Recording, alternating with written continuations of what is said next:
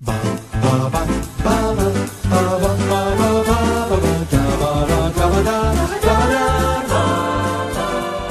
my thoughts elsewhere while you chatter away. There could be no room for questions. You do realize that over the last few years, his lordship has been the most important pawn that the Nazis have in this country. It is not my place to be curious about such matters. You're saying that Elsa and Irma are to be dismissed because they're Jewish. We have no choice. It's regrettable, Stevens, but there it is. If those girls go, I shall leave this house. No place for feelings. You're extremely important to this house, Miss Kenton. Am I? Yes. Yes. I have something to tell you. But how long can love wait? My friend, he has asked me to marry him. Oh, damn it! In the remains of the day. It's not scandalous at all. It's just a sentimental old love story. Academy Award winner Anthony Hopkins. Yes. Academy Award winner Emma Thompson. James Fox. Christopher Reeve. The remains of the day. Hello, I'm Thomas Carruthers.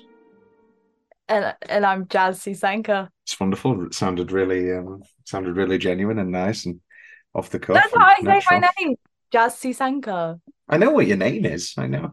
Good. um, the last film we did together, Jess, was Bridget Jones's Diary.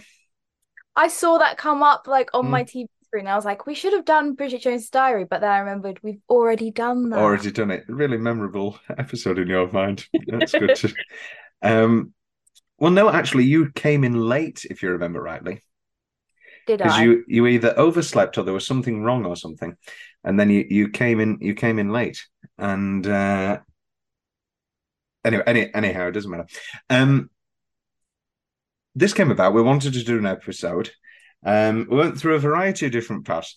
I first went by the path of name an actor and you said benedict cumberbatch and i was like oh yeah i like benedict cumberbatch. And i looked at the films and i was like i mean the courier was good but i don't know if it needs a whole episode. And there's no real great Benedict Cumberbatch movies. Then a couple of weeks passed due to a series of what what are you about to I think that Benedict Cumberbatch has some. The Imitation Game is a good movie. Yeah, it's it's all right. I just wanted to defend Benedict a little bit. I feel like I he think he's doing fine. Yeah, but you know, just in case he's not, we don't know what's going on behind those dazzling blue eyes. Is this what we, I didn't know you had such a thing for Benedict Cumberbatch. It's Sherlock Holmes, man. I love that show. So What did you Well- think of the final horrific series? we don't talk about that. It's like Game of Thrones. You don't talk about the last season. Oh, what was it? It's, it was his sister, wasn't it? Yeah, on a an island, and she was in Yeah. love with Moriarty. Moriarty? Moira Moriarty? Moriarty, yeah. Oh, sorry, I just had a sudden speech impediment. It's Um, all right. It's all right. Um, yeah, no, uh, very bad. Mm. Very, very bad. It also seriously struggled from incredible ending, killing Moriarty in the end of series two. But what are you going to do now? Now you've got a ham fist reasons to Yeah, bring it back, What's gonna happen? such as a, ins- a manic Christmas special. Why wasn't that Christmas special just a normal Christmas special? Why, like with them in the Victorian era, why did it have to be all in his mind and he's having a morphine overdose or whatever the hell was wrong? Well, you know, Sherlock Holmes's drug addiction is a vital part of his storyline. Yeah, I liked the um I actually liked the heroin episode with Toby Jones. I thought that was good. That was a good episode, actually. I might have to rewatch Sherlock, you know. Unfortunately, I got in the way of your Sherlock rewatch. Uh, well, no, you're not. You don't you you're already in the middle of a rewatch. What are you I'm in watching? uh, Downton rewatch. Downton rewatch. How far are you into your Downton rewatch? I'm in my season four era. So that is has Matthew died yet? Yeah, Yes, he has. yeah, And Sybil, my two like two of my favorite characters. yeah. My ex, the one, the one, the J one. She loved Downton. She was a big Downton fan. Well, that's we've all got to have our redeeming features, and maybe that's hers.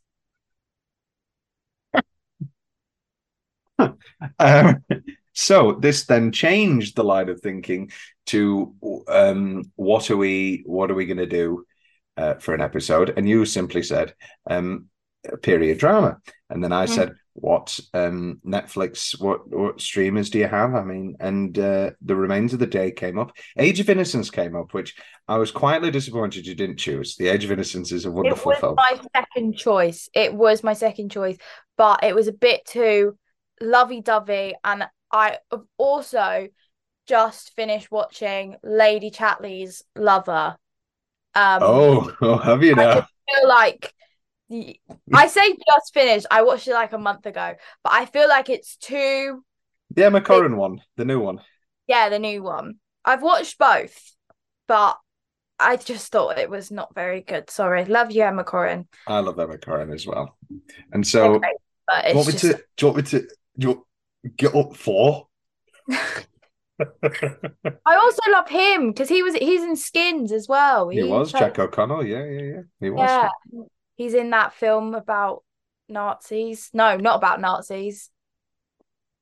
What Where- 70, 71, the I the IRA movie, No, the running film, the one about the Un- the ra- Unbroken. that one. He's very. I my sister loves that film. Yes. I think she likes it because he's fit, but so she was a big fan of Lady Chatterley's Lover. I don't think she has the patience to watch that film. Ah, she could just skip around. Yeah, just watch the interesting part.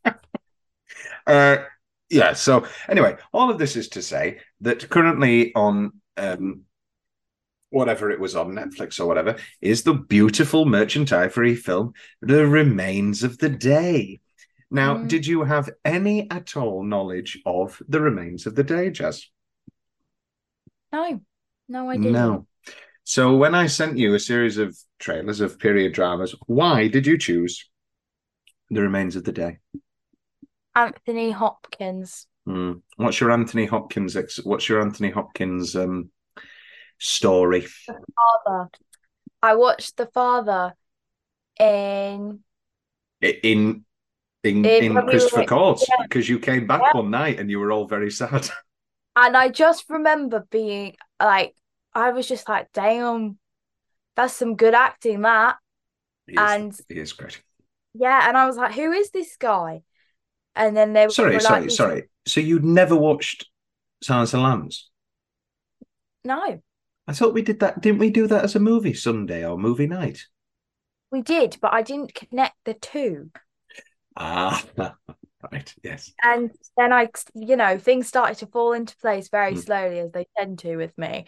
And and then I, you know, I just I hadn't other than those two, and maybe like an odd other one that I happened to maybe watch once or something randomly. Um yeah, I hadn't really watched any of these films, so I thought this is a good chance. And obviously the lovely Emma Thompson. the wonderful Emma Thompson.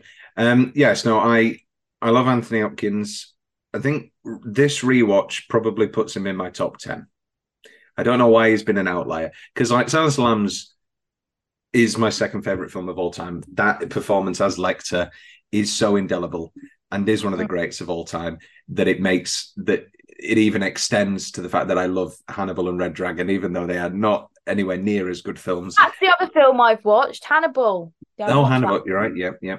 Um, the father was the father was astounding. As much as um, Chadwick Boseman was excellent in Ma Rainey, and as tragic as his passing was, I, I really don't want time and the COVID nature of that Oscars and the weirdity of the Oscars that year, in that he didn't even get a speech because it was COVID, and Mm. the fact that there was this huge swell of um, deserved and tragic um, love and want to praise Chadwick Boseman in uh, his penultimate, if not final, I can't remember when Da Five Bloods came out, um, performance on screen in such a wonderful, um, in in such a great Best Actor cam- nominated performance. It was I- really hard that year. I just think that the the father, I mean, at his at his age, and the I, I I really did think it was astounding, and I think it went beyond the possible melodrama of what that film could have been. Um, beyond that, I've always on this podcast in my writing and, and, and anything, I love the film Magic, where he plays a, a, a ventriloquist who's who's goes slowly crazy. I've always loved that film. It's always been a personal favorite of mine. Um, but I think when you're talking about when you talk about De Niro, Pacino, Streep, Jack Nicholson, I don't know, and you throw and if you can only take through five, I think if you took through Silence of the Lambs, Remains the Day, Magic, The Father, and um, I I really like Nixon. I think he's very good in Nixon. If you took those five films, that's as good. You can put that up against any any of the best. And I think I want to talk about a deleted scene straight away. Oh. There's a deleted scene, and I meant to send it to you and I forgot, but there's a deleted scene, and I've just finished reading the book as well. I, I was listening on Audible to the book. The book is an incredibly, this is an incredibly faithful adaptation from um, Ravi Prawer Jhabvala. This is an incredibly faithful adaptation, except there is one scene in the book that made it into the Harold Pinter version of the script before it got rewritten by Ruth uh, Prawer Jhabvala. And it's basically after Mrs. Kenton leaves on the bus and he's crying, and we're crying too. He then goes to the pit back to the pier and sits with a, a guy and the other guy is clearly another lonely person or widow or something like that. And he says, "Oh, they strike up a conversation," and they find out that they were both butlers. And in this in this moment, he just he just breaks down into tears and he talks about how he's possibly wasted his in wasted his life in service of somebody who wasn't especially a good person and he devoted his life to someone who uh, effectively in a roundabout political way led to the the murder of millions and the the war the war the war death. And he just breaks down and he talks about how he's possibly got nothing left to give. And he talks about and in the book that conversation then ends up incorporating some of miss kenton's comments on the pier about the the how evenings are the best uh, time for a lot of people. And in that moment he cries and in and anthony hopkins pulls it off uh, naturally and he pulls it off sensationally well and he starts crying. And it's a very emotional scene uh, but it's outwardly emotional. And I'm I want to bring this up in the sense of the film that you saw and the film that I saw in the sense of without the deleted scene Mm. never gives us that moment. That's what I was about to say. I would have wanted that because his character is incredibly good at not saying a lot, but Mm. getting a lot, but saying a lot by not saying a lot. Now And we need that like emotional scene to kind of, I don't know. It. I felt like something was missing, and you saying that, I was like, that's what was missing. Well, could you make the argument that in the film as it stands now, the whole point is that we don't actually get that scene, and that Mm. the clo I mean, the quiver in his eye and the quiver in his lip is the most that we get. Whether his father's dying, whether he's coming to terms that he devoted his life to a war criminal effectively, or whether he is watching a woman who effectively loved him and they could have had a life together or some fashion of something. And he's once again letting her go away on a bus because that won't ever happen. And he just, he just, it's that stiff British upper lip. I can see both. I think if that scene was in there, it's immediately the Oscar clip, and I think he's a in a bit more for the Oscar. He lost this year, I believe. I've got it here up here.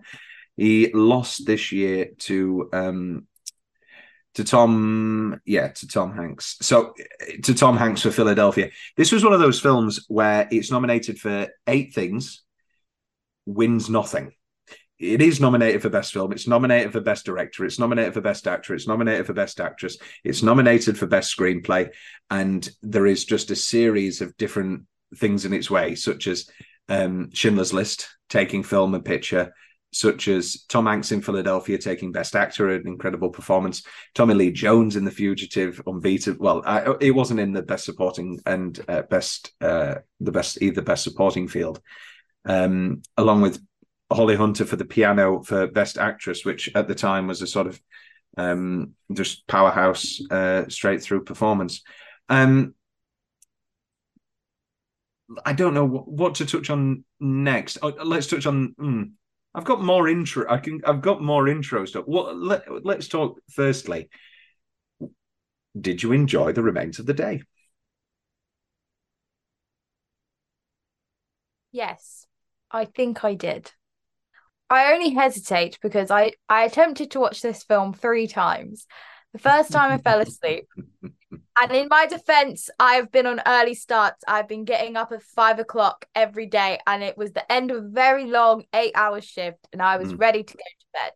And I fell asleep during Hugh Grant's little um speech where he's in, he's got the typewriter and he's like, Oh, so "Grant." you're quite far in.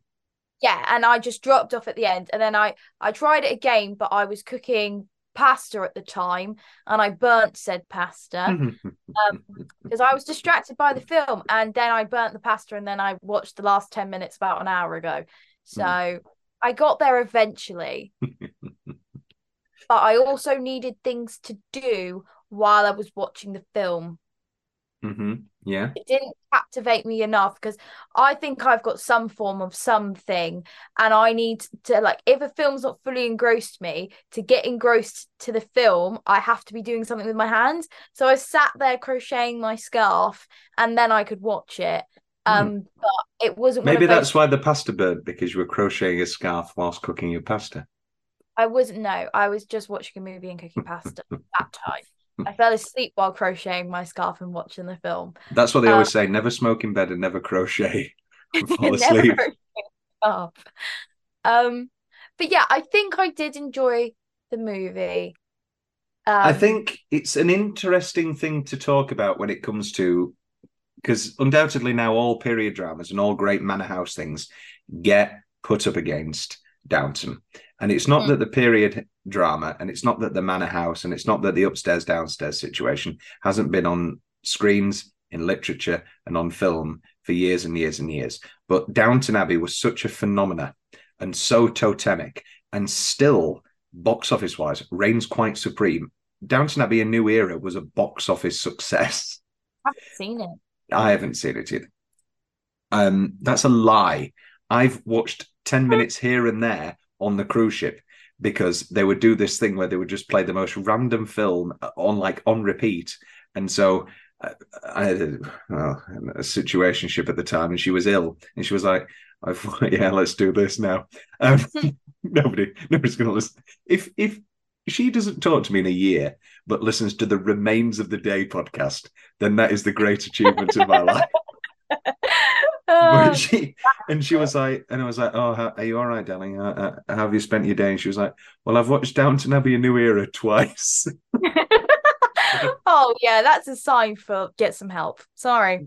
Mm, yeah, well, that wasn't the biggest sign. And the um, Aye aye aye. aye, aye, aye.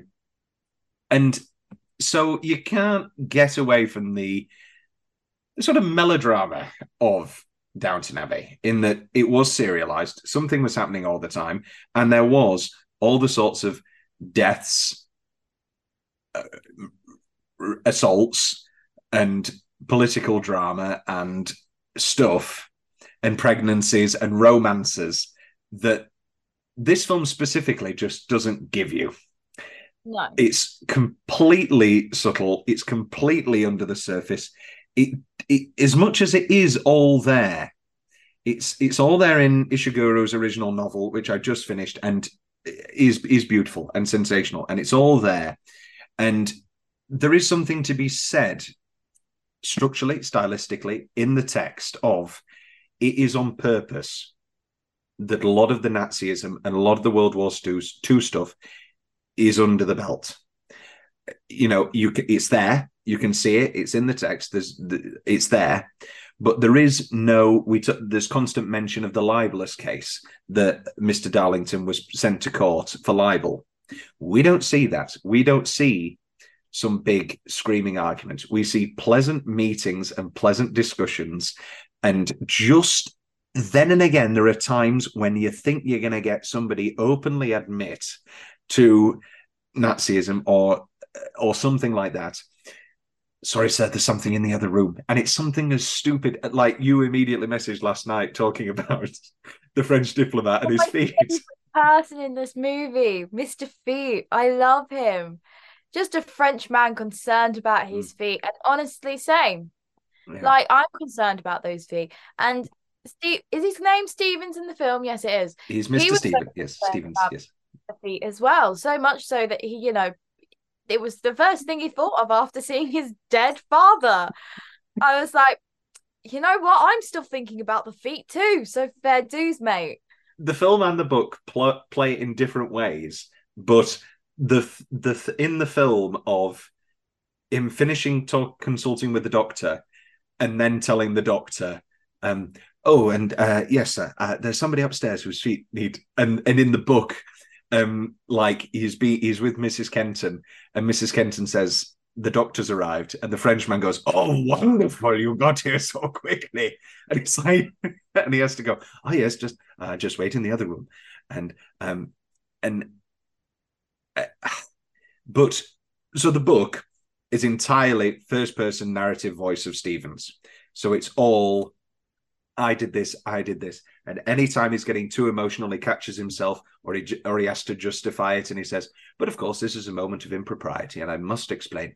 And it's all this inner voice. And he's constantly talking about the pride he felt that he was dealing with Mr. Darlington. And he mm. had it like there's a there's a beautiful paragraph in the in the book where he's talking about how one of the dic- one of the dignitaries who came clearly to talk about some sort of easement and that eventually led to serious troubles between England and Germany, Serious troubles. to say the least. Way of putting it, yeah. And and he's talking about how um, one of these German uh, guests said, "Oh, what wonderful silver!" And then he does this paragraph where he's talking about, "I felt that I did a part in that foreign policy because I put the man at ease. Perhaps if the silver was not up to a certain standard, then perhaps he would have been more agitated, and Mr. Darlington would not have been able to achieve the policies and conversations that he facilitated." And it's and it's that. Do you think the film is straddling two things and in that sense doesn't achieve either in the sense of there's quite a negative thing to open up with but in the sense of do you think it should be completely a film about an elderly butler coming to terms with the fact of Mr. Darlington's nature and do you think in that turn that the Mrs. Kenton love story gets sort of not short shrift but gets less focus I felt especially in the book actually I I feel in many ways that it's the astounding work of Emma Thompson and Anthony Hopkins in their performances and those moments that they do share together that it kind of it kind of creeps up on you how much of a love story this is or did am I or am I just completely being negative I didn't read it as a love story, and I got slightly Yeah. concerned when I started to. right Because Anthony Hopkins, yeah, love him and everything, but he does he looks very old in that film. I I think I actually I agree. I I think I I think this. It, so this was originally right. Let's. I'm going to do my preamble now. So nineteen. Um, sorry. So originally, Mike Nichols, director of The Graduate, Who's Afraid of Virginia Woolf, Heartburn, Postcards from the Edge, one of my top five directors of all time. Always worked with Meryl Streep, not always, but worked with Meryl Streep a lot. He read the book and he optioned it, and he was planning to direct the film with Meryl as Mrs. as Mrs. Kenton. Right. I think as in, as wonderful as Emma Thompson is in this film, I think there is something lost in the fact that she plays visually a lot younger than Anthony Hopkins. Yes, I agree.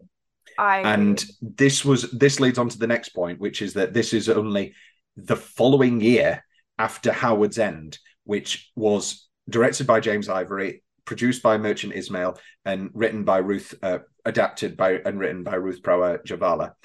And also fe- and is another grand period drama, and also features Anthony Hopkins and Emma Thompson in a sort of romance. To the extent that, and she's one, they're both. It's a beautiful, incredible film, and Emma Thompson wins the Oscar for that.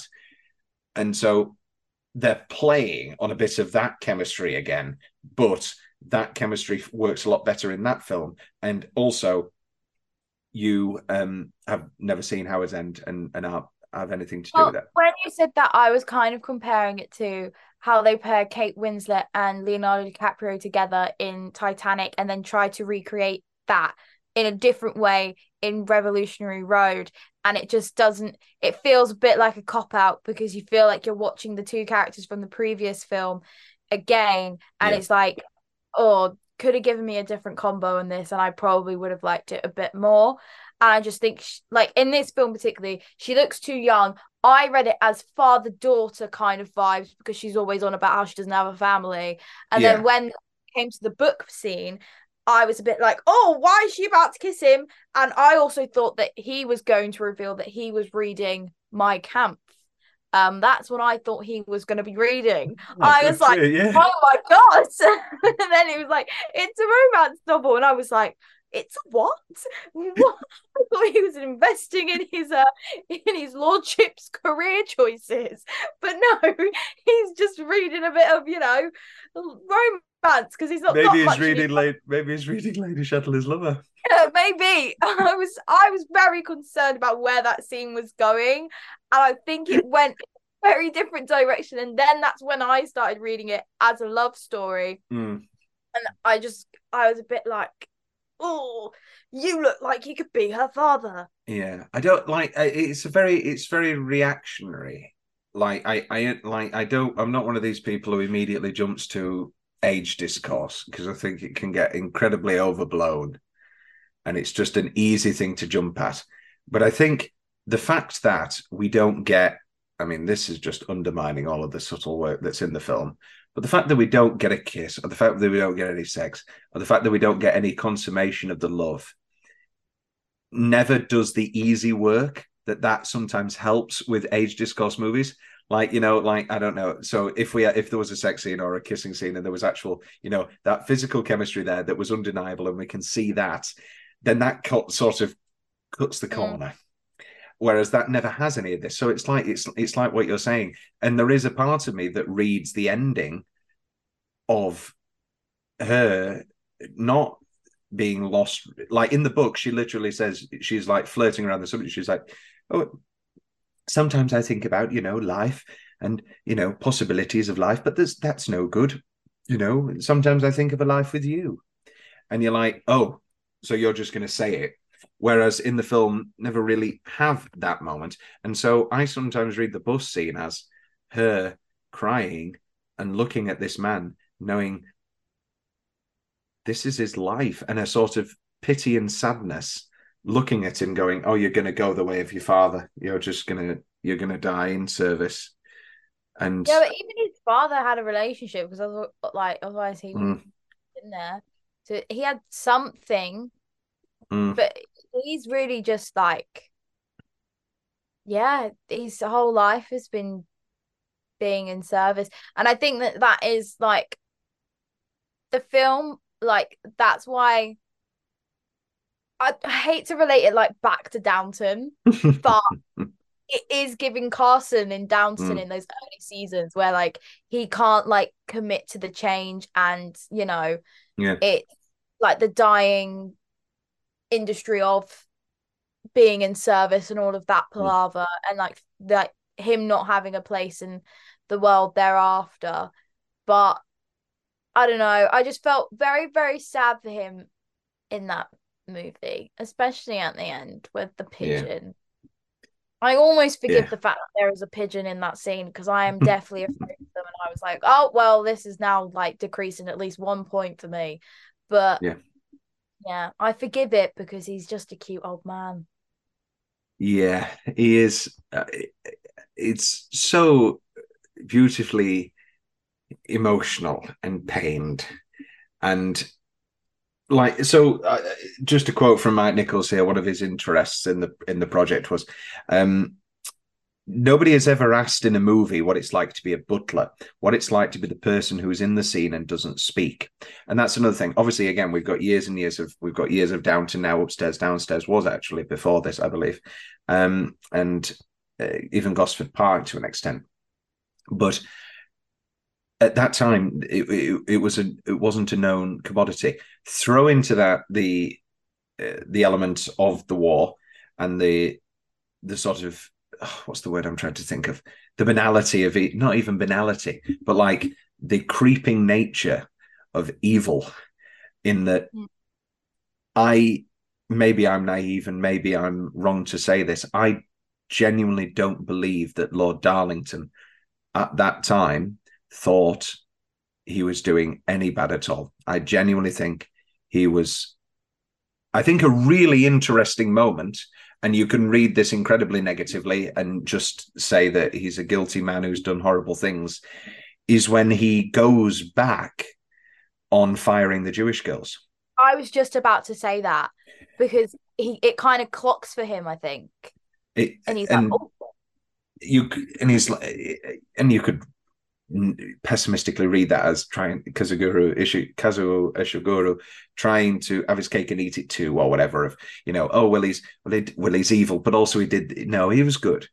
But I think that goes in. It's a bit like you know, a lot of. It's very hard to speak as if these people knew what was to come yeah, that's the thing. You've always got um what's it called? Hindsight. Hindsights. Yeah. Yeah. They were all working at that time, seemingly, for periods at least, to avoid another war. Mm. More than anything. Um so yeah, so a, an original script was written by Harold Pinter, uh, famed playwright, and John Cleese was allegedly offered the role of Stevens, and however, he said he withdrew after Harold Pinter wrote, took the humor out and made it, in Cleese's words, relentlessly down. Now, then in a in a Mike Nichols interview, he said that the Pinter script was very scary but very funny. So I don't really know, sort of colliding colliding things there because there is a I guess it's not ha ha ha laugh out loud it's not bridesmaids. But there is a there is a humor in this film. I mean the broadest scene obviously being the scene with, at the at the hedges which is directly taken from the book of um stevens being tasked incredibly to convince to tell hugh grant the you know the birds and the bees. Mm-hmm. um there is more humor in the book in a sense uh, but again it's all very dry and very subtle and it's stuff like, "Oh, I I planned I I I planned to make three witticisms today, and I only did two, and that sort of thing." So it's it's it's never laugh out loud, obviously. I Apparently, think, oh, go on. I think there are some like now that I think about it, one of the scenes that did make me chuckle was um when he's in the pub. Oh and yes. He says the phrase over and over and over again. Where he's pub? like, yeah, where he talks about like how he was like unofficially like politically inclined or whatever. Yeah, uh, well, in an in an unofficial capacity, I, I worked more in uh, in foreign affairs. yeah, and then we have the follow like there's a scene that follows on from that a bit later where it's kind of like he's being interrogated by the opposite end. So obviously he's being interrogated by the working class, if you like, about mm. his um like you know his well spokenness and blah blah blah and what they think mm. and then in the following scene he's being interrogated by the upper class being viewed as the working well, class just well, just bullied i mean uh, the yeah. you know he's he's just it's just three cigar chomping brandy swinging the epitome of of stereotype of what you'd imagine rich uh, lords of the time to be and they're just trying to one of them is trying to prove the point that political decisions should not be left up to the working class and to make that point he belittles bullies and um, humiliates uh, Stevens, a man who's just doing his job, by pulling out the most ridiculous foreign affairs that you've ever heard of. that I'm sure some were public knowledge, I guess, at the time, but asking him about tax trading and uh, tax trading in France. And even if Stevens is incredibly knowledgeable of it, he is not in a position, he's never going to say, well, actually, yes, I do think the tax embargo is a good thing. And it's all just to win a bloody argument at, at the cigar, at the chomping cigars. Yeah. It yeah, yeah. It's Mm. just like the two different phrases that he says, like the the way that they kind of what's the word? Juxtapose? They're each other. Mm. It yeah. It's just it is funny. Yeah. I Yeah. found it funny. I was Yeah. like, seeing what you did there. Mm. So before we take our first break, uh, let's touch on Merchant Ivory, which is just an astounding work uh, of films. Uh, James Ivory and uh, Ishmael, uh, not Ishmael, um, Ishmael, what's his name? Um, anyway, um, Merchant, who were life partners and business partners for life for around 45 years, I believe, until um, Merchant died in 2004, I believe. Yeah, Ismail Merchant, pardon me. I said Ishmael like uh, Moby Dick. Ismail Merchant. Um, Ismail Merchant from Bombay, uh, James Ivory of English descent, who, who was from Oregon apparently, and then they made um, a series of works with adapting or using Ruth Prawer Jhabvala as a writer who was of Indian descent, I believe, but also of, of Jewish descent. Her family actually ran away from the Nazis. And just this incredible team of two gay men and their friend, their, their female friend, making some of the biggest independent films of of all time with the room from the room with a view howard's end this remains the day. And they were all huge oscar successes. Ruth Prawer won for room with a view and howard's end. And they often made an awful lot of money and attracted these incredible stars. And uh, so when the mike nichols project came, fell through with meryl streep possibly with jeremy irons um, and the Harold Pinter script was shelved, um, they seemed an ideal person. And Ismail Merchant talked about how it was such a relief to have good pro- good material come to them rather than them trying to uh, find it in another way. And it can't be understated that I don't think without Merchant Ivory Productions there would be no Downton or anything that we can conceive of. I think that's fair to say.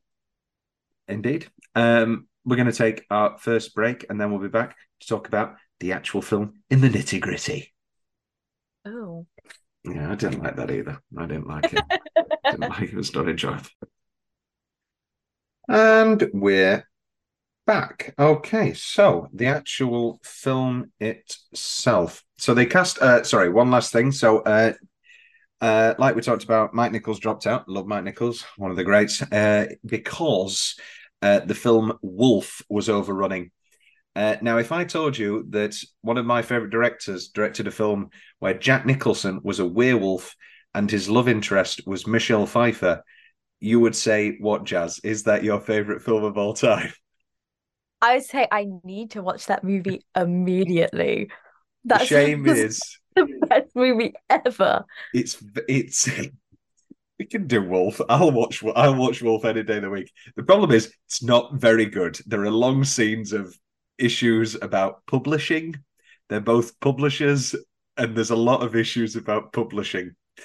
Um, however, it does have a scene where Jack Nicholson pisses on somebody's feet and says, uh, "Well, it's it's it's it's so it's an interesting movie."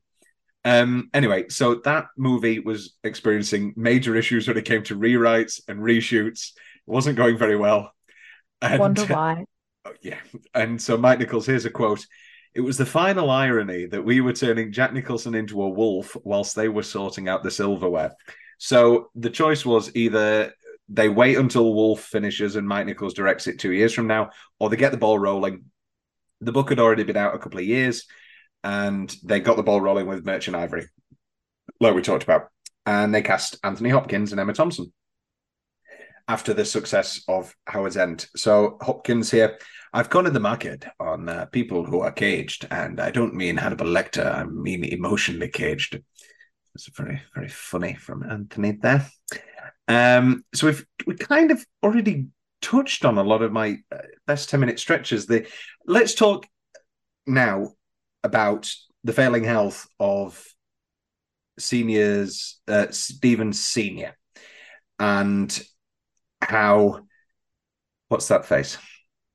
Didn't do it for you? Bit too on the nose. Oh, just sad. Yeah.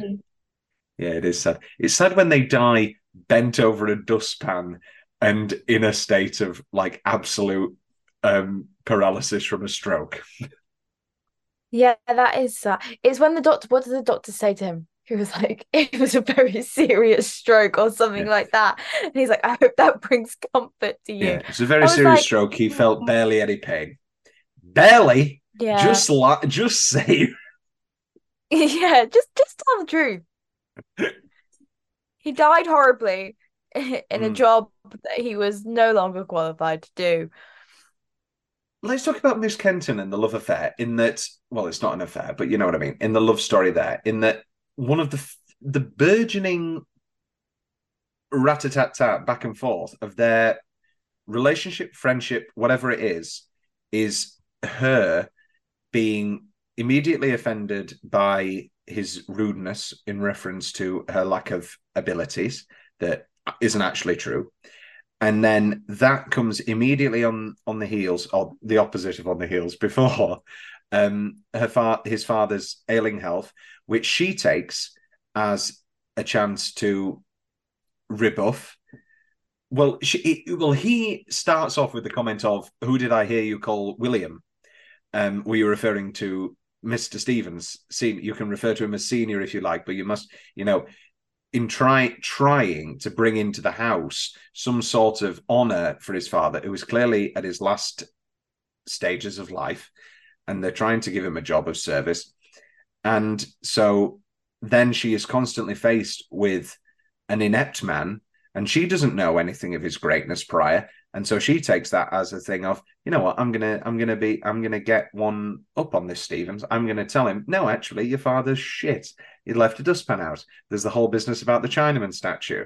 And you know it, you, this you've left this out. You've it's left this and how do you how did you feel about that do you find that that find that makes the character of miss kenton a little bit not off-putting perhaps but a little bit like unlikable in that she's going after this old man or in this moment are you like are you completely understanding Um, I was a bit, I was kind of on the same page as her, if I'm being Yeah, honest. I know, I yeah. was a bit like, she's saying what we're all thinking. Mm.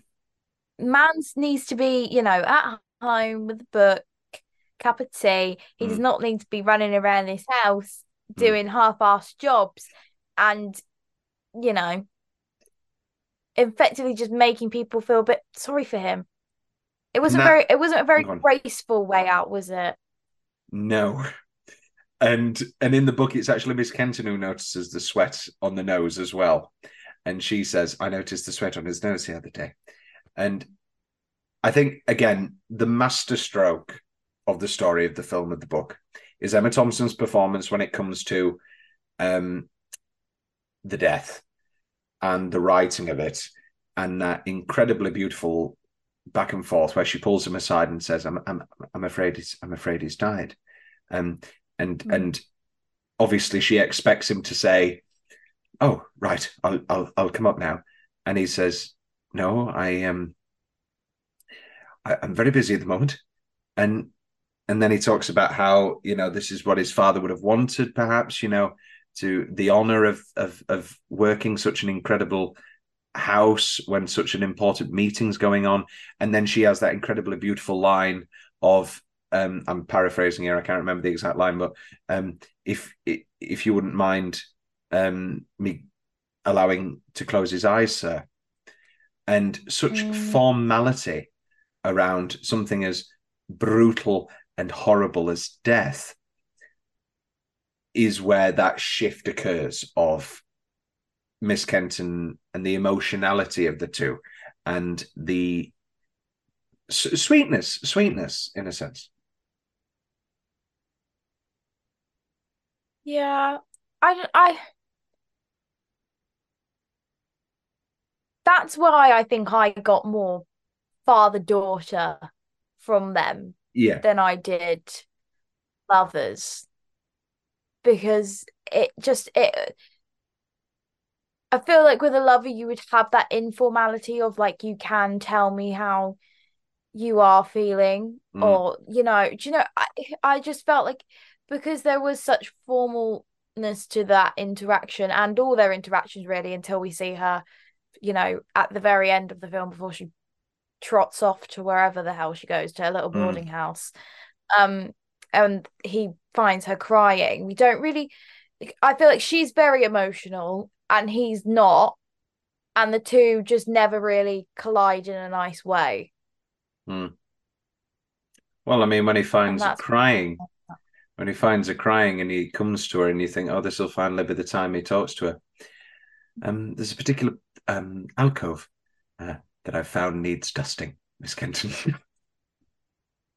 but it's kind of like that's what she did to him yeah, almost in a sense with his father so Yeah. it's kind of like a ha get in my a- own back and in a roundabout way, later. and in a roundabout way, you could see that as maybe Stevens trying to console her. And you know that thing of you know everybody's different, but that thing if you've got a really depressed friend or something. Okay, let's do something. Let's go out or something. Mm. Or like, okay, let's give her something to do. Oh, have you read that book? You should really read that book. I, I don't know if you. I've never given a depressed friend that advice or been given that advice to go read a book. I don't know where that came from.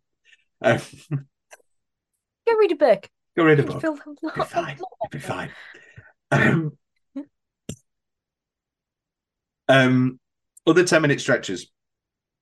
The background of that conference and the speeches and the wonderful Christopher Reeve, who was two years away here from the um the tragedy that would render him completely paralyzed um, for the rest of his life and severe I mean, it's so bizarre that I watched the DVD comment, the DVD making of or whatever, and I don't know when the making of was made, but it must have been at least two years ahead because you've got image video of Christopher Reeve on the set talking about how wonderful the film is, and then it'll cut to him and he's in his wheelchair and he's got the neck apparatus. Did you know that Christopher Reeve had a major? um i'm just finding out about it now Yeah, sorry to break it to you. yeah thanks for that Um, yeah, no, and then he while the became. a- grinch is in the background is that the Grinch? yeah the fireplace thing ended and now it's just the grinch Wonderful. I, I'm very excited for Marimé Whovier to come on. Hi there. uh, I like love Christine Baranski. Don't know about the rest. Are you a Grinch person? Not in the sense of Yeah. you nis- disliking Christmas. I was like, do you like the film The Grinch? I do like the film The Grinch. It's actually the Benedict Cumberbatch version. So you know. Oh, I don't like that version. Who a Jim Carrey. narrated?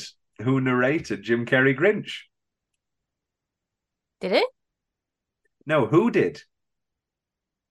Oh, I don't know. I thought you were saying Benedict Anthony. Cumberbatch did, and I was like, No, Anthony Hopkins did. did he? Yeah. Oh, full I circle. know you'll be watching it this Christmas and you'll be like, but in reality, he's a really sad old butler. Sad little old man who Um, carries around silverware. Yeah. Oh, poor, poor, poor Stevens. Here are some da, da, da, Tom's weirdly specific favorite parts. Um, Traitor's nest to be torn down reference in the opening letter. I very, I very much enjoy the trickling of information of how they give out the World War II stuff. Um, it's a bit bolder in the film because you've got less time, and so you end up with the shop guy going, "Wasn't there a Nazi named Darlington or something?" Wasn't he? Oh, So you kind of play it a bit bolder. Uh, but again, it all works.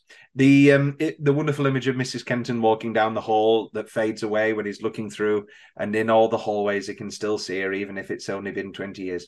I know this is just history, but the ironing of a newspaper what an incredibly like this is the sort of bullshit that fills their days. Um, the Imagine wonder- ironing a newspaper. I know.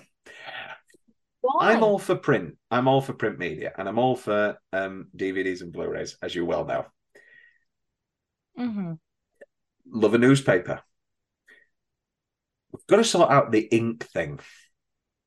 I know they're hot off the presses, and I know that's the big thing about newspapers. But how, over a hundred years, have we never figured out the thing of the ink rubbing off on your fingers? Good point. Like, You, you do have a point there. surely we can sort this out. Maybe that's your big thing. Maybe that's what you'll discover, and it will solve so many. I give up on the acting, the acting writing dream, and uh, just find a patent for ink. Just work out. Yeah. Um, the needlessly dramatic slow motion fall with the tea tray. when when senior's father. Oh yes, yeah, oh, yeah. um, I enjoyed that. Uh, Stevens holding uh, slightly earlier. Stevens holding up a drink and being ignored. Such a beautiful, uh, harsh image when he's giving it to the Mm. polo guy. Um, I love Senior's reaction to the falling over. In you've got to get those stones right. What if all these for, fancy foreign Hmm. people fall over? And then the incredibly sad image of an elderly man kicking in the stones and practicing carrying a tray whilst Emma Thompson watches him. It's very sad. Um, yeah. yes, yeah, very sad. Um, the guy, I, I interesting. No, maybe I'm completely reading into this. There's the guy who really believes in Nazism, and he asks if the soup's vegetarian, and he's really preoccupied with vegetarian Oh, yes, him. vegetarianism. And I thought, Mm. am I completely reading into this, or is the fact that Adolf was vegetarian is that him like another sort of thing? Maybe with, it is a little bit of a hint. yeah, maybe he's maybe he's just is a little like bit of a. oh, our Lord and Savior Adolf Hitler, he's vegetarian. There must be something in it. Um, let's let's have a go at this vegetarianism. Could be reading into it. Some of the beautiful orange skies of the seaside. Beautiful. Yeah, very pretty, isn't it? Yeah. And the frozen glare on Stevens' face during the book scene and that slow wrinkling off of the fingers and just that blank. You didn't what what are you shaking your head? You didn't like that? Fingers part. I did not like that part. just it just felt weird, and that's why I thought it was going to be my camp. I was very concerned because I was like, "Why are you gripping onto that book so hard, sir?" Actually a good idea. Random I- I- ideology going on there. Um, it's not really specific. I think the aging is incredibly well done, especially on Emma Thompson. I think it's really. In... Mm-mm. Oh, you disagree? Oh, Her Jazz. teeth looked horrible, and it looked like she had two black eyes. Am I just not good with makeup? We should have. Should we call Leanne randomly and say, Leanne, we want you to go onto Netflix and just go. And... I'm Watch this end scene yeah, just watch the end scene. I mean, Leanne cries at with no so she would- context. Just tell us if, if Emma Thompson looks believable. she would probably still cry. Leanne cries at everything. She's just like, I don't even know why. No, she doesn't. Leanne's like Stevens. She's like a stone face, Uh, doesn't cry at anything unless it's- old men forgetting things. Or what? What other one did she We watched at? Terms of Endearment and she was an absolute emotional Yeah. wreck. Yeah. It's only like I read online though that people who cry only at movies have got like some sort of like mental problem. Like, like yeah. That's I hate to expose Leanne Baker, my one not- true love, but you know, I've not written a Christmas card yet. I can say we've been looking into it and we think you've got a mental problem.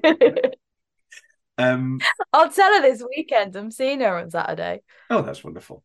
Where are you seeing her? Uh, we well, it's my birthday on Friday, so we're going up to London for a lovely day out. so you're um, in London on Friday. You know I'm in London Yeah. on Friday. No, not on Friday. We're in London on Saturday. I'm in London on Saturday. Well, come with us. What? We're gonna go to to um the it the Dishoom Indian restaurant and we're gonna do all the Christmas markets. What's the Dishoom Indian restaurant? It's like those, you know, like around like Covent Garden, you see that like big line of people queuing up to go into a restaurant. It's like this like Indian restaurant that you can't book into, you just have to get into the line. So it's Hmm. like not even that long of a line, but apparently it's like the best Indian food in London. Okay, so I could move my. We'll discuss this after. Um, the Yeah. remains of the day.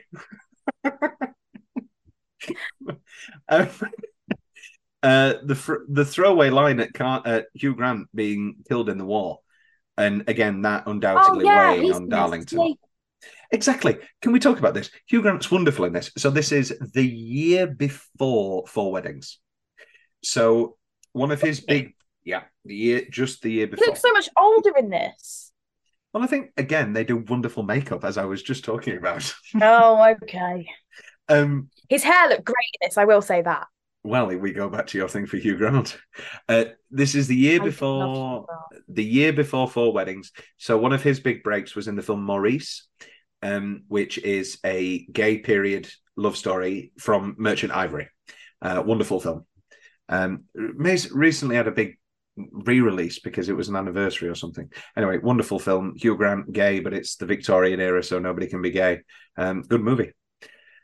It's a lot better than that incredibly Sorry, can we just rewind? Hugh Grant, gay, Victorian era, nobody can be gay.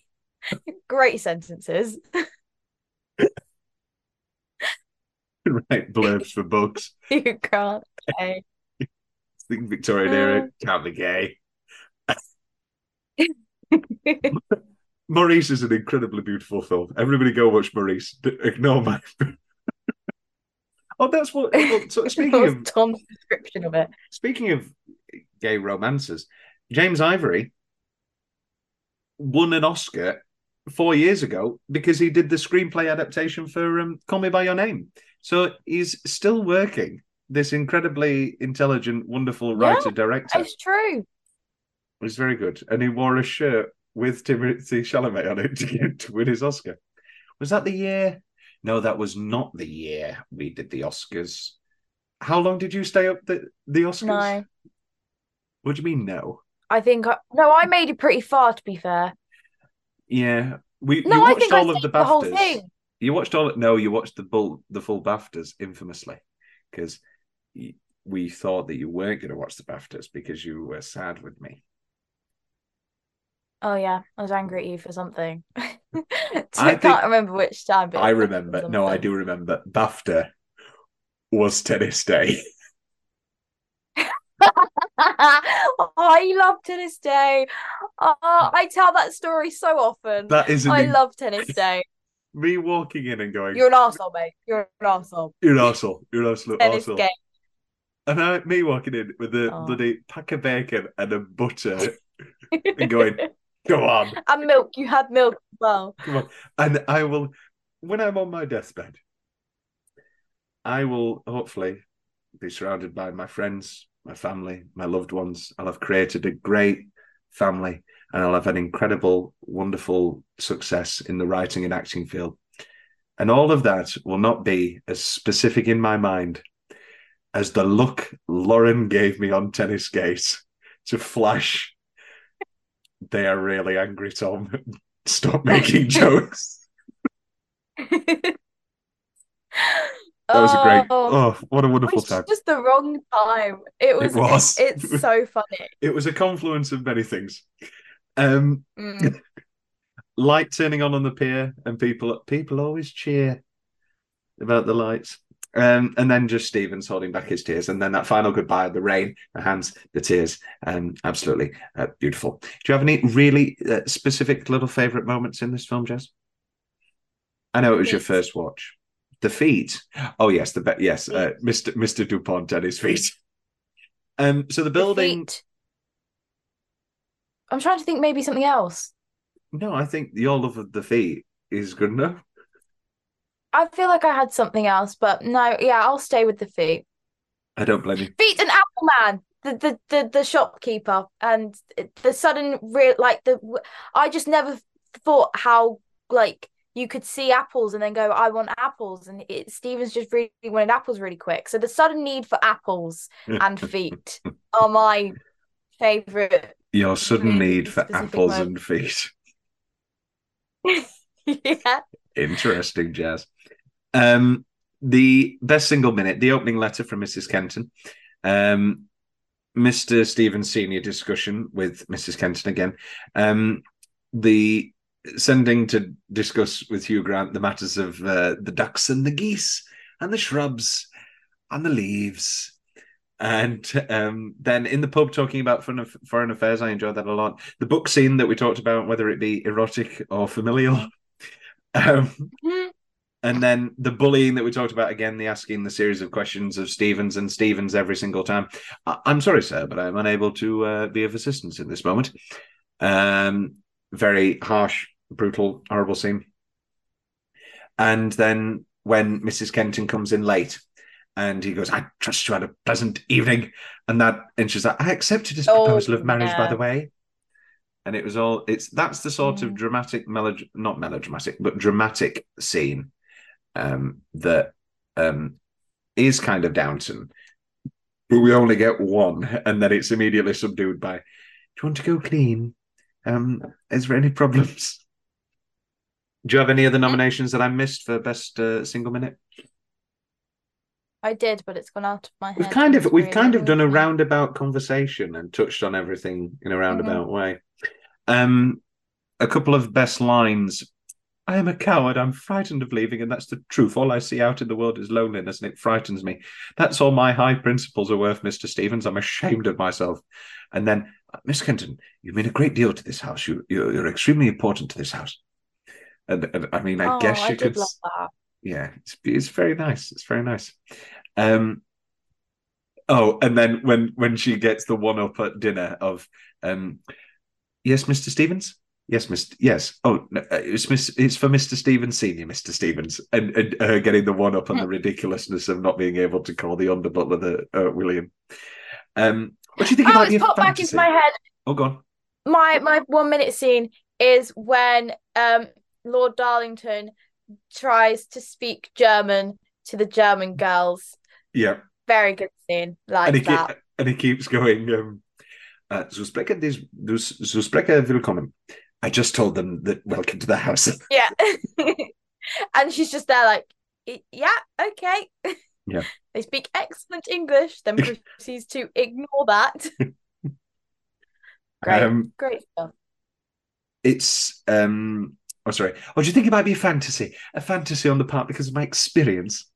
And and then and then obviously the the culminating line of the entire film. I was too busy le- serving to listen to the speeches. I mean, that's your that's your whole thing in a nutshell. I don't think we've done this category yet with you. Uh, best specific Halloween costume. I'm going to go Yeah, for I was confused old. by this because I was expecting a Halloween scene. and I was like, oh, am I going to choose my favorite Halloween costume? Where's the Halloween scene? There wasn't one. I'm assuming you mean which costume would be the best to go as for Halloween. Yeah, it's normally a lot more fun on films like you know, like Batman, um, not the period drama The Remains of the Day. I'm going to say You just have to go as the butler, wouldn't you? I would say old. I would say make out of cardboard two little boxes, paint them like water basins, roll your trousers up, and walk and go around like Mister Dupont. Yeah. Um, Or go as go as Steve. Like I would, I would quite fancy that butler outfit, especially like the the the all white bow with the little things that look like they're gonna stab you in the neck.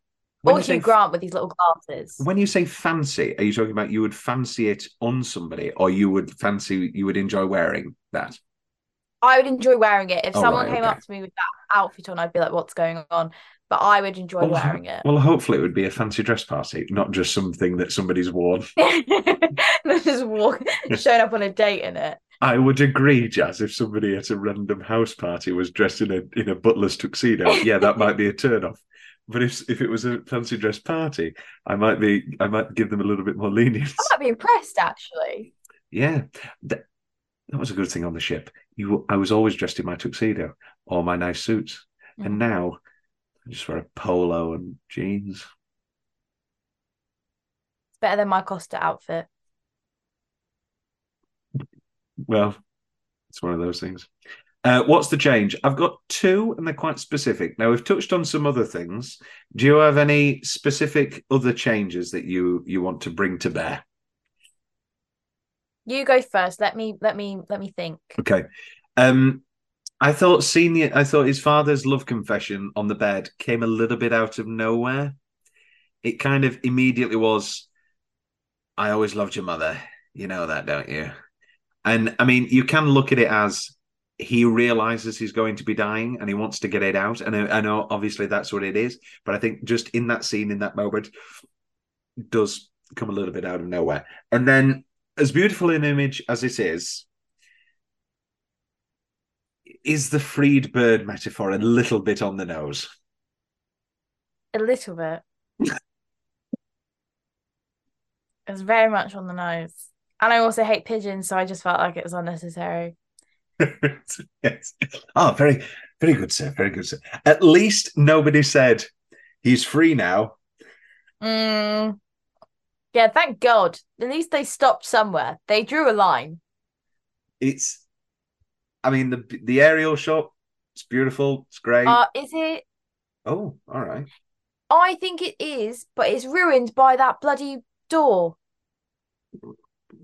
Why'd they keep the door there? I don't need the door. I've seen the door. The door's closed. I get it.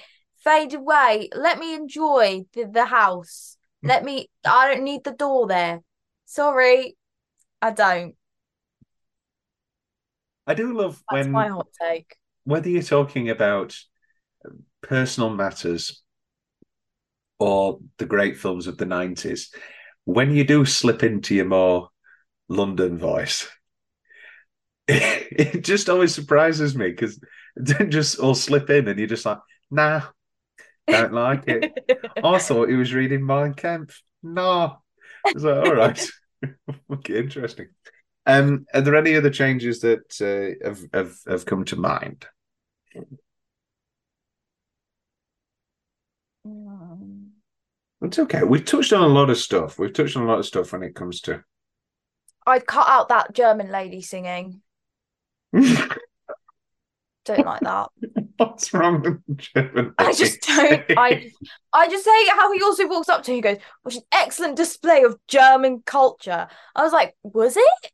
Was it?" Well, it was to him, wasn't it?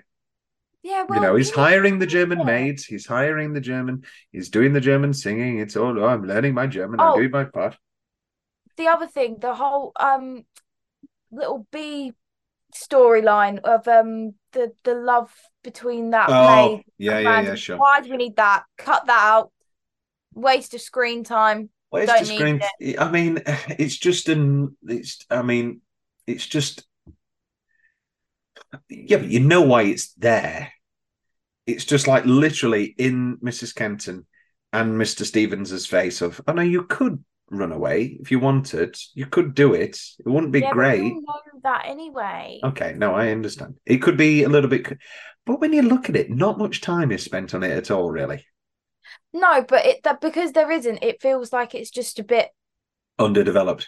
yeah. And I was just a bit like, well, no, you wouldn't want that anyway, because I can guarantee you that she's going to end up pregnant and alone in the next five years. So Hmm. no, you wouldn't really want to run away because they're not really in love. Like, do you know what I mean? It's Kind of just- putting a lot of, you're kind of putting a lot of stuff on this people. But it just that's why I was like, it just doesn't. It just give me more Hugh Grant over that. Sorry. I agree. Okay. I, I think I would love a scene with Emma Thompson and her.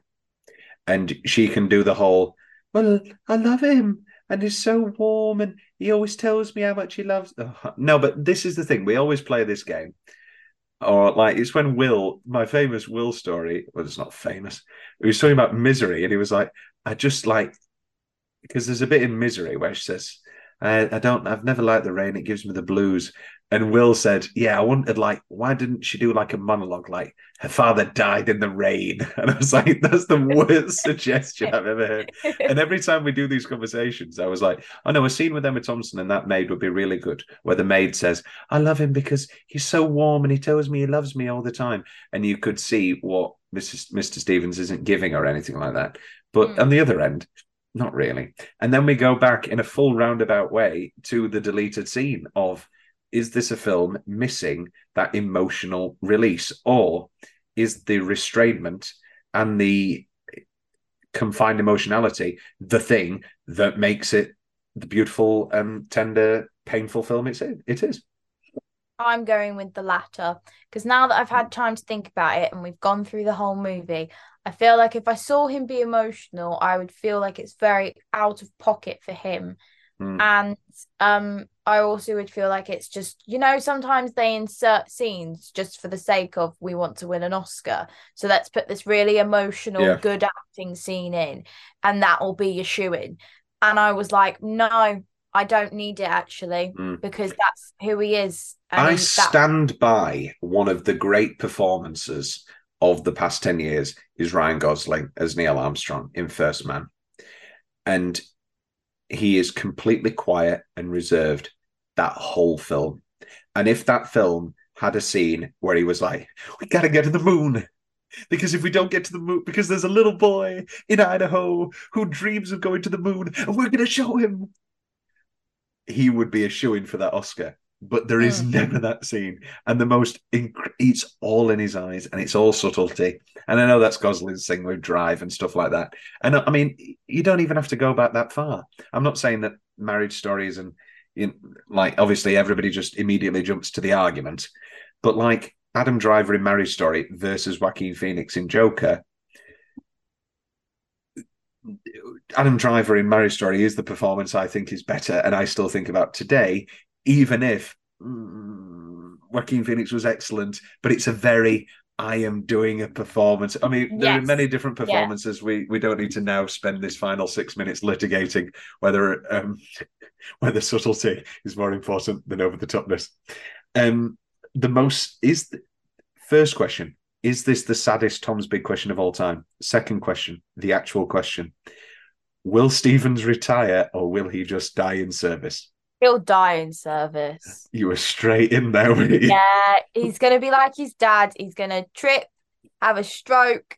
Something's gonna kill him off. He'll bang his head on a dustpan. Yeah. I don't know, but he's dying in service. That man is.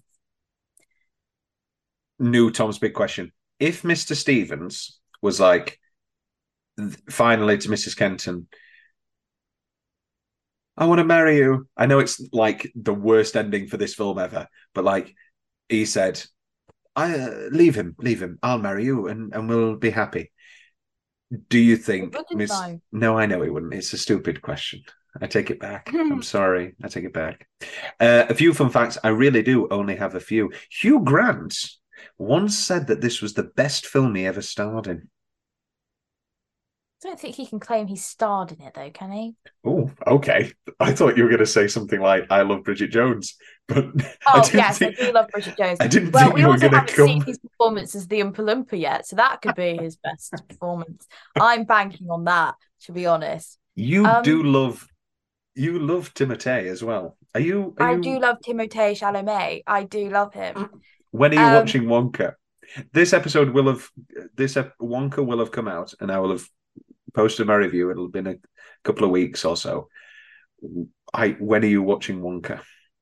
I've got to watch Saltburn first before I like yes, you do. watch. It's yes, next you weekend. do. It's next weekend's plan. I've already got it Saturday night. Do I travel down to London again next Saturday and watch Saltburn again? I love because like I, I I've not I don't know anything. I've only seen the trailer, and every time it comes from a view page, I'm like, go go go, Yeah, yeah. because I I want to I want to experience it. Um, I'm all But- in. I'm all in. I'm all in on Saltburn. but Wonka will be the watch after that. I feel like it needs to be more close to Christmas for me to watch Wonka. I think you should watch. I think you should watch Wonka and then straight into Saltburn. do a back to back. Preferably, wait till both are on streaming and then watch them both in twenty minute intervals. Watch Saltburn for twenty minutes. watch Wonka. And then a little orange Hugh Grant in the Oh. net. You have no idea what you, what's coming for you with Saltburn.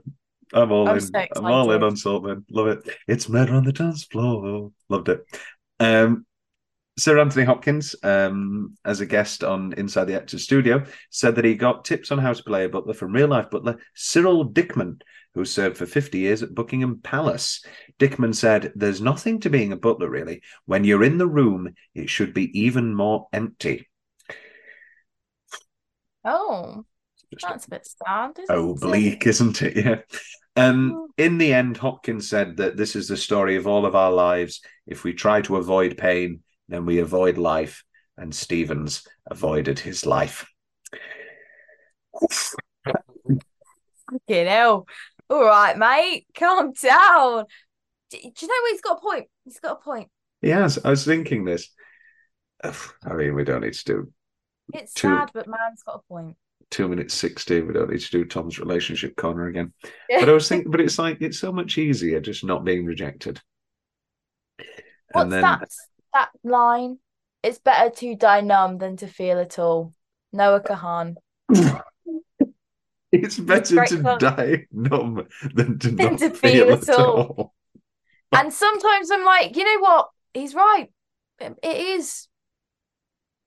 But then I think of all the things I'd be missing out on and blah, But blah, I- blah, Yeah, joy and all of that stuff. yeah. Such as meeting your good friend Tom in London. Yes. You should, should come, come. I'm watching. I'm watching. Well, we'll organise this now. Any final thoughts on Remains of the Day? Um, I feel like a lot happens and a lot doesn't happen in this movie. Hmm. Um, and Emma Thompson's teeth deserved better. They've been through a lot with Nanny McPhee as well, and I feel like they didn't The Big Bang. Big Bang Yeah. happened. Yeah. Exactly. Justice for Emma Thompson's chief. This was never the movie I ever thought we were going to talk about. What a bizarre. Oh, odd choice, but I liked it. It was nice. It was lovely, Jess. Um, right, we're going to go organise a curry. Um, have a wonderful night, and um, uh, serve your serve your masters, but also live life to the fullest. And by serve your masters, I definitely meant butlering. I was not Yeah. making any Yeah, reference to the full Hitler, the Hitler thing. Yeah, Oh God. let me just. Yeah, make that distinction very obvious, please. I just love Oh, that this is gonna like cut out randomly in like 10 seconds and I'm gonna be like halfway through defending uh, well not Hitler. The guy's Nazism is not okay. Yeah, Just want to make that clear. just want to say completely on the record, Nazis not great. I'm gonna say it. You know, I'm gonna say it. I'm gonna say it. I'm doing the hands. The ever needs to be said. it's taken longer than I thought. It was. I thought it was yeah, going. to...